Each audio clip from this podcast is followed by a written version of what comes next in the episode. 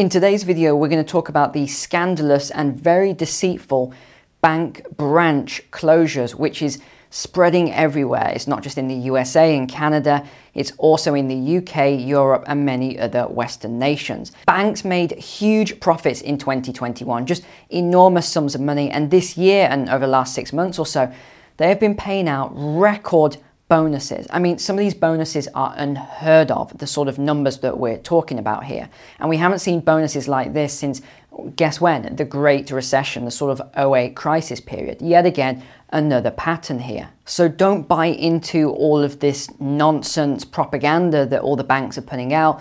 Uh, we'll go over some of the reasons. I've highlighted them here. What they're saying are the reasons for their closures. It's all absolute nonsense. Don't believe any of it. So, what's the hustle here then with these bank closures? Well, very clever because the public obviously isn't very intelligent according to the banks. They put up a sign on the outside of the, the branch, a notice saying that it is a temporary closure.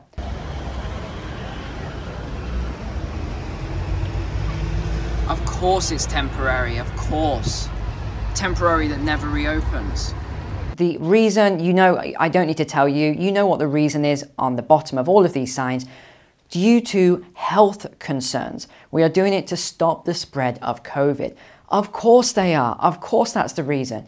You really think that banks are closing their branches in order to stop the spread of COVID? Absolute nonsense. All they care about is profit. So let me read out their mandate then, or, or one of the mandates, they're different for each branches.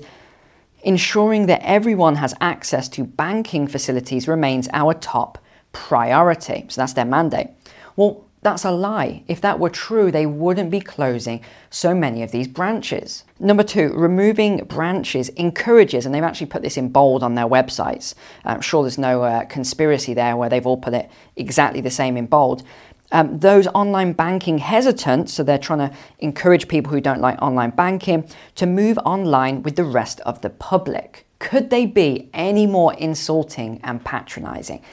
Again, this isn't accurate, it's not true. So imagine you've got an 80 or an 85 year old relative, parent, grandparent, or something.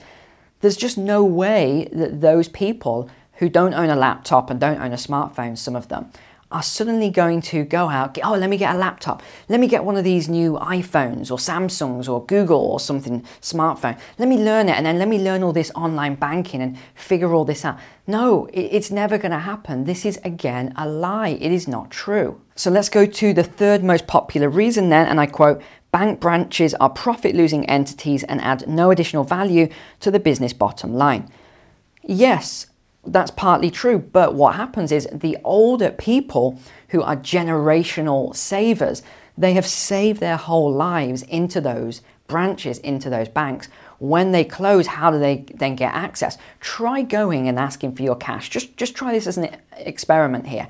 Go into branch and ask to remove your cash. Good luck because they won't let you do it. That cash is stuck in there.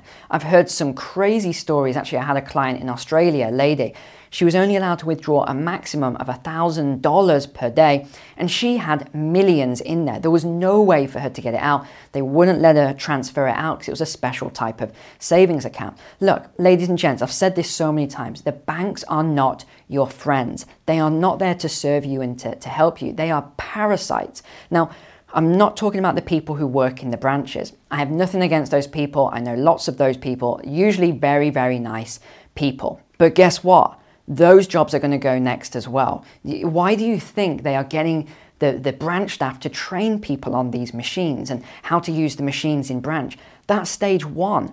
Th- these people are training their replacements. They are training people to replace them.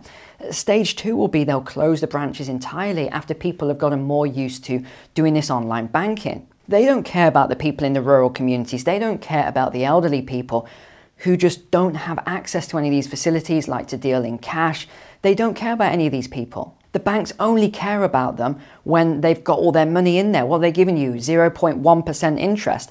Yeah, they care about you keeping the money in there, but they, they won't let you take it out. So the banks are not heroes here. They are the ones that are benefiting from all of your capital in those savings account. It doesn't just sit there. They take that cash and they use it for investments to make huge profits. How much profits, you may ask? Well, According to some statistics here, bank cash reserves have exploded from 13.3 trillion trillion in 2020 to 18.1 trillion as of January of 2022.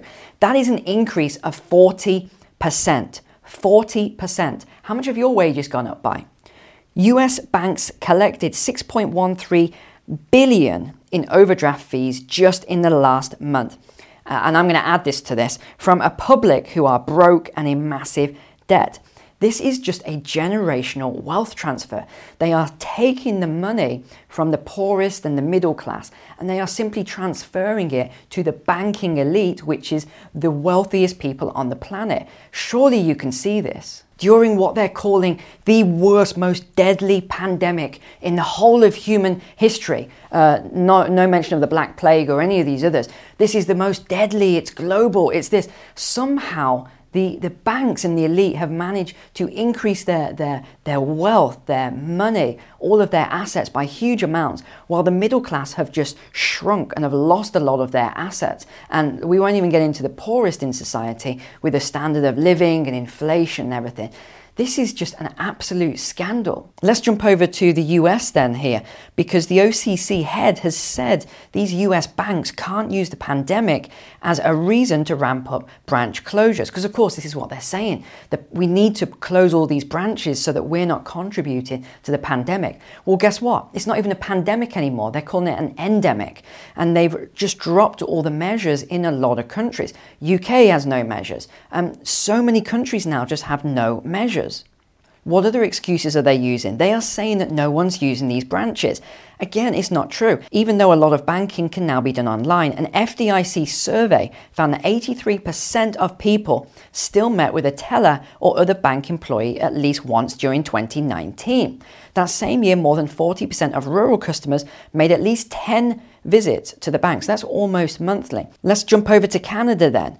So here we go. On the strength of a combined 57.4 billion in profits, the big six are paying out 18.8 billion in bonuses. So this was just before the holidays then. But look, 15.2 billion in 18, 15.6 billion in 19, 16.2 billion in 2020. I thought we were supposed to be in the, the height of a pandemic and, and, and finance was tight and crashing. Hmm, a little bit suspicious there.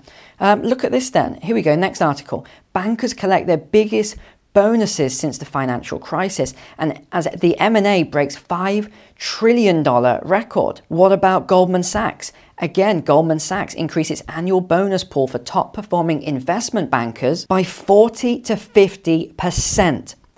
This is insane. JP Morgan Chase, the largest US bank, increased its annual bonus pool for top performing investment bankers by 30 to 40%. Sources with direct knowledge of the matter said. Of course, guess what? Goldman Sachs and JP Morgan declined to comment. How so many of these banks and financial institutions were able to get access to all of this pandemic, you know, relief funds and all of this over the last two years is beyond me when we now look at the figures. Again, this is just one big club and we ain't in it, as the expression goes. They are simply doing a huge wealth transfer from the poor and middle classes into the elitist class. This whole thing that I covered with the Great Reset and the banking sector and everything there that was a conspiracy theory, according to the BBC, I was a conspiracy theorist. It's all playing out day by day. Just look into this stuff for yourself. This is just, I have nothing more to say on it. I mean, I'm so infuriated by these numbers and by all of this that I've been researching today that uh, I, am just very disappointed. But I do appreciate all of you as subscribers. Uh, thank you for watching my videos, clicking the like button, subscribing, sharing, doing all the stuff you normally do. I'm going to have a couple of very interesting uh, videos coming out over the next couple to few weeks.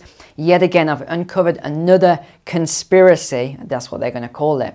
Uh, I think you're going to be I think you're going to like it. If you liked my great reset video, you're going to like this next video I've got coming out soon. All right, take care. God bless. See you soon.